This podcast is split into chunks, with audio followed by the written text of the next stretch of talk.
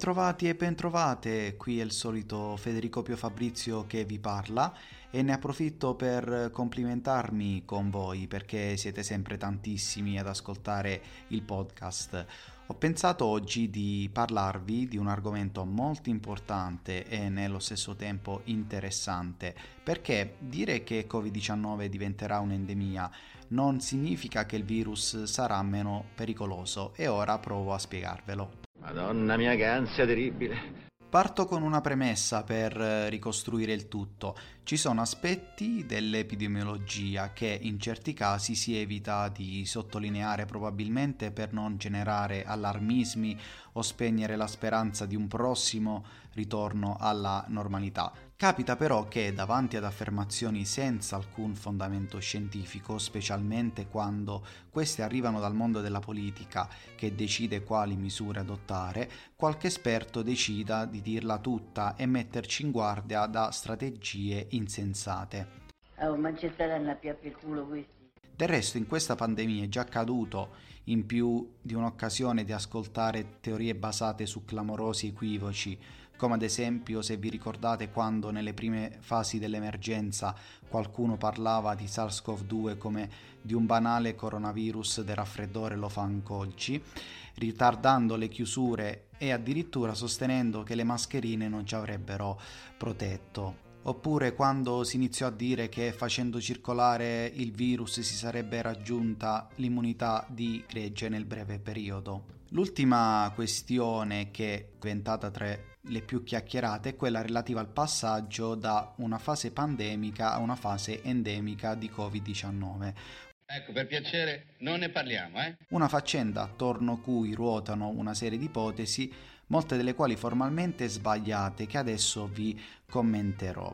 L'arrivo della variante Omicron ha confermato quanto sia difficile fare previsioni, ma può comunque essere utile farsi un'idea su che cosa significhi e quali siano le implicazioni di un'endemia. Prima di arrivare al cuore della questione vorrei sottolinearvi la differenza che c'è tra pandemia epidemia ed endemia, perché una pandemia è una situazione in cui ci troviamo da quasi due anni e indica la rapida diffusione di una malattia in tutto il mondo che coinvolge in breve tempo una buona parte della sua popolazione. L'alto numero di contagiati, malati e morti deriva dalla mancanza di immunizzazione nei confronti di ciò che causa la malattia, cioè un patogeno, solitamente un virus, quindi dalla mancanza di risorse nell'organismo di ciascuno di noi per contrastare da subito ed efficacemente i suoi effetti. Un'epidemia invece indica il diffondersi di una malattia in una specifica area geografica con un numero di malati in eccesso rispetto a quanto ci si attenderebbe in un determinato periodo di tempo sulla base delle esperienze precedenti. Mazza e parlantine c'ha questo. Ed infine con endemia si intende invece la costante presenza di un patogeno e di una malattia in una certa area geografica che porta a nuove infezioni e casi in modo continuativo ma stabile, con eventuali periodi in cui queste aumentano portando a fasi epidemiche. Quando una malattia raggiunge uno stato endemico significa che si è stabilizzata ovvero la quantità di casi nella popolazione interessata rimane all'incirca costante. Non ci sono abbastanza soggetti vulnerabili perché si verifichino epidemie e non ci sono abbastanza soggetti immuni per evitare che la malattia continui a diffondersi. È una circostanza in cui il numero di riproduzione è circa uguale a 1, in media una persona ne infetta un'altra. Vi ho fatto tutto questo pippone, starete pensando, in realtà mi voglio ricollegare all'articolo di Nature dove endemico non significa che il Covid giungerà a una fine naturale, come afferma il professor Aris Katsurakis. I don't understand. Repeat, please. Repeat. Virologo evoluzionista dell'Università di Oxford e fa un'analisi bellissima che ora vi commenterò lui comincia a dire che la parola endemia è diventata una di quelle parole maggiormente utilizzate in maniera impropria, Perché? Perché per un epidemiologo un'infezione endemica è quella in cui i tassi complessivi sono statici né in aumento né in calo. Cosa vuol dire? Più precisamente significa che la proporzione di persone che possono ammalarsi bilancia il numero di riproduzioni di base del virus che vi dicevo prima, ovvero il numero di soggetti che un individuo infetto infetterebbe ipotizzando una popolazione in cui tutti comunque potrebbero ammalarsi. Faccio un esempio, i comuni raffreddori sono endemici, così come lo sono la febbre di Lassa, la malaria e la poliomelite. Così è stato anche il vaiolo fin quando i vaccini non l'hanno eradicato. In altre parole, una malattia può essere endemica ma anche diffusa e mortale nello stesso tempo. La malaria ha ucciso più di 600.000 persone nel 2020, 10 milioni di persone si sono ammalate di tubercolosi quello stesso anno e un milione e mezzo ne sono morte. Endemia certamente non significa che l'evoluzione sia riuscita ad addomesticare un agente patogeno ed abbia favorito un ritorno scontato alla normalità. È molto frustrante, lui dice, sentire i politici quando invocano la parola endemia. Astronzi. E la utilizzano come una scusa per fare poco niente. C'è di più nella politica globale che imparare a convivere con il rotavirus, con l'epatite C o con il morbillo. Affermare che un'infezione diventerà endemica non dice nulla su quanto tempo potrebbe essere necessario per raggiungere la stasi, quali saranno i casi, i tassi di morbilità e di mortalità o soprattutto quanto una popolazione sarà suscettibile. Non possiamo escludere se ci saranno ondate dirompenti da infezioni endemiche, come si è visto con il morbillo negli Stati Uniti nel 2019. Le politiche sanitarie e il comportamento individuale di ciascuno di noi determineranno quale forma assumerà eh, il Covid-19. Subito dopo che la variante alfa è emersa e si è diffusa alla fine del 2020, se vi ricordate, c'era la convinzione che l'evoluzione virale fosse rapida ed imprevedibile, con l'insorgenza di varianti con caratteristiche biologiche differenti e potenzialmente più pericolose.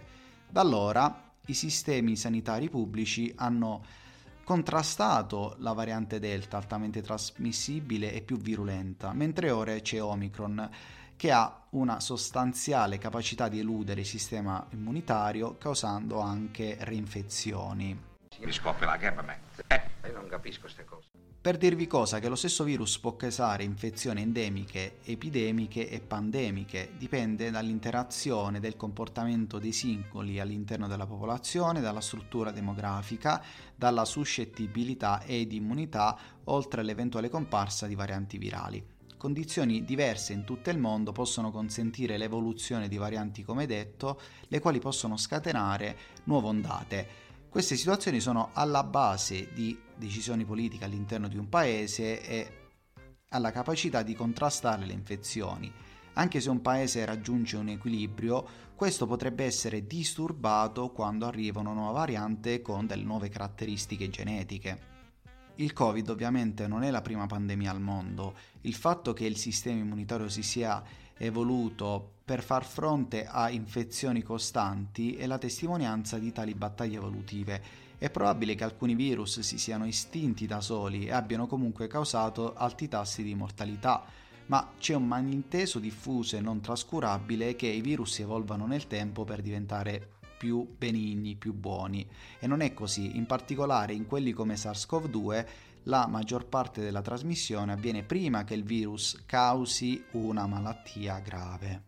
Come voi ben sapete. Punto. Punto. Due punti. A tal proposito c'è da considerare che alfa e delta sono più virulenti del ceppo originario di Wuhan in Cina e la seconda ondata della pandemia influenzale del 1918 fu molto più letale della prima. In primo luogo, cosa conviene fare? ovviamente essere ottimisti ma anche cauti. Dobbiamo essere realistici sui probabili livelli di morte, di malattie e delle conseguenze. Gli obiettivi fissati per la riduzione dovrebbero considerare che il virus eh, circolante rischia di dare origine comunque a delle nuove varianti.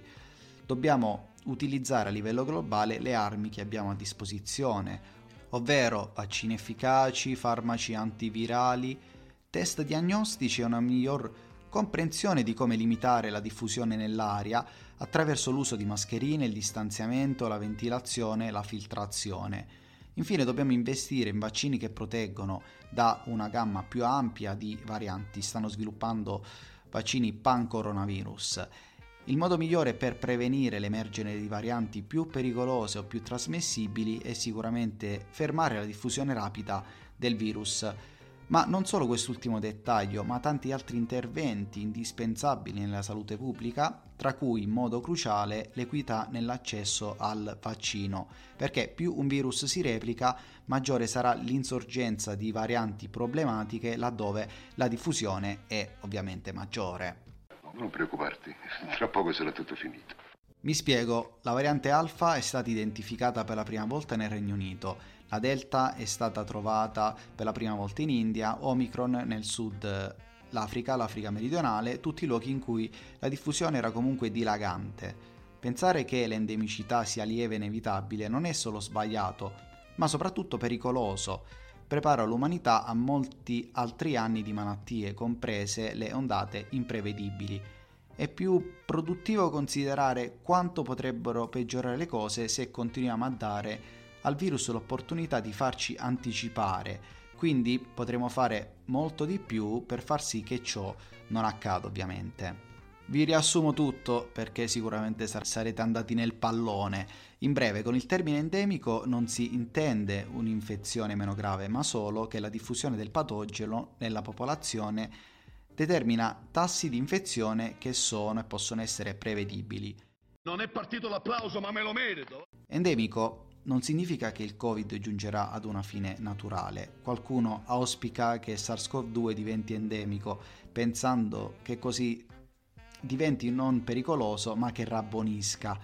Come nella storia del vaiolo e eh, della poliomelite insegnano, non succede sempre così. E spiegatemi allora chi è felice di vivere dove sono endemiche la malaria, la tripanosomiasi africana e tante altre malattie?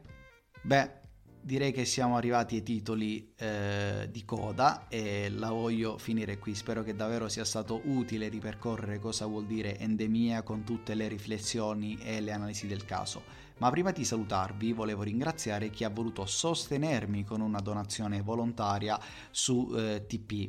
Quindi il mio grazie va a Laura, Chiara, Alessandra, Sonia, Valeria, Rosa Annalisa, Silvio, Michelangelo e Marco. Grazie di cuore perché mi date la possibilità di andare avanti e trattare con qualità gli argomenti di eh, interesse.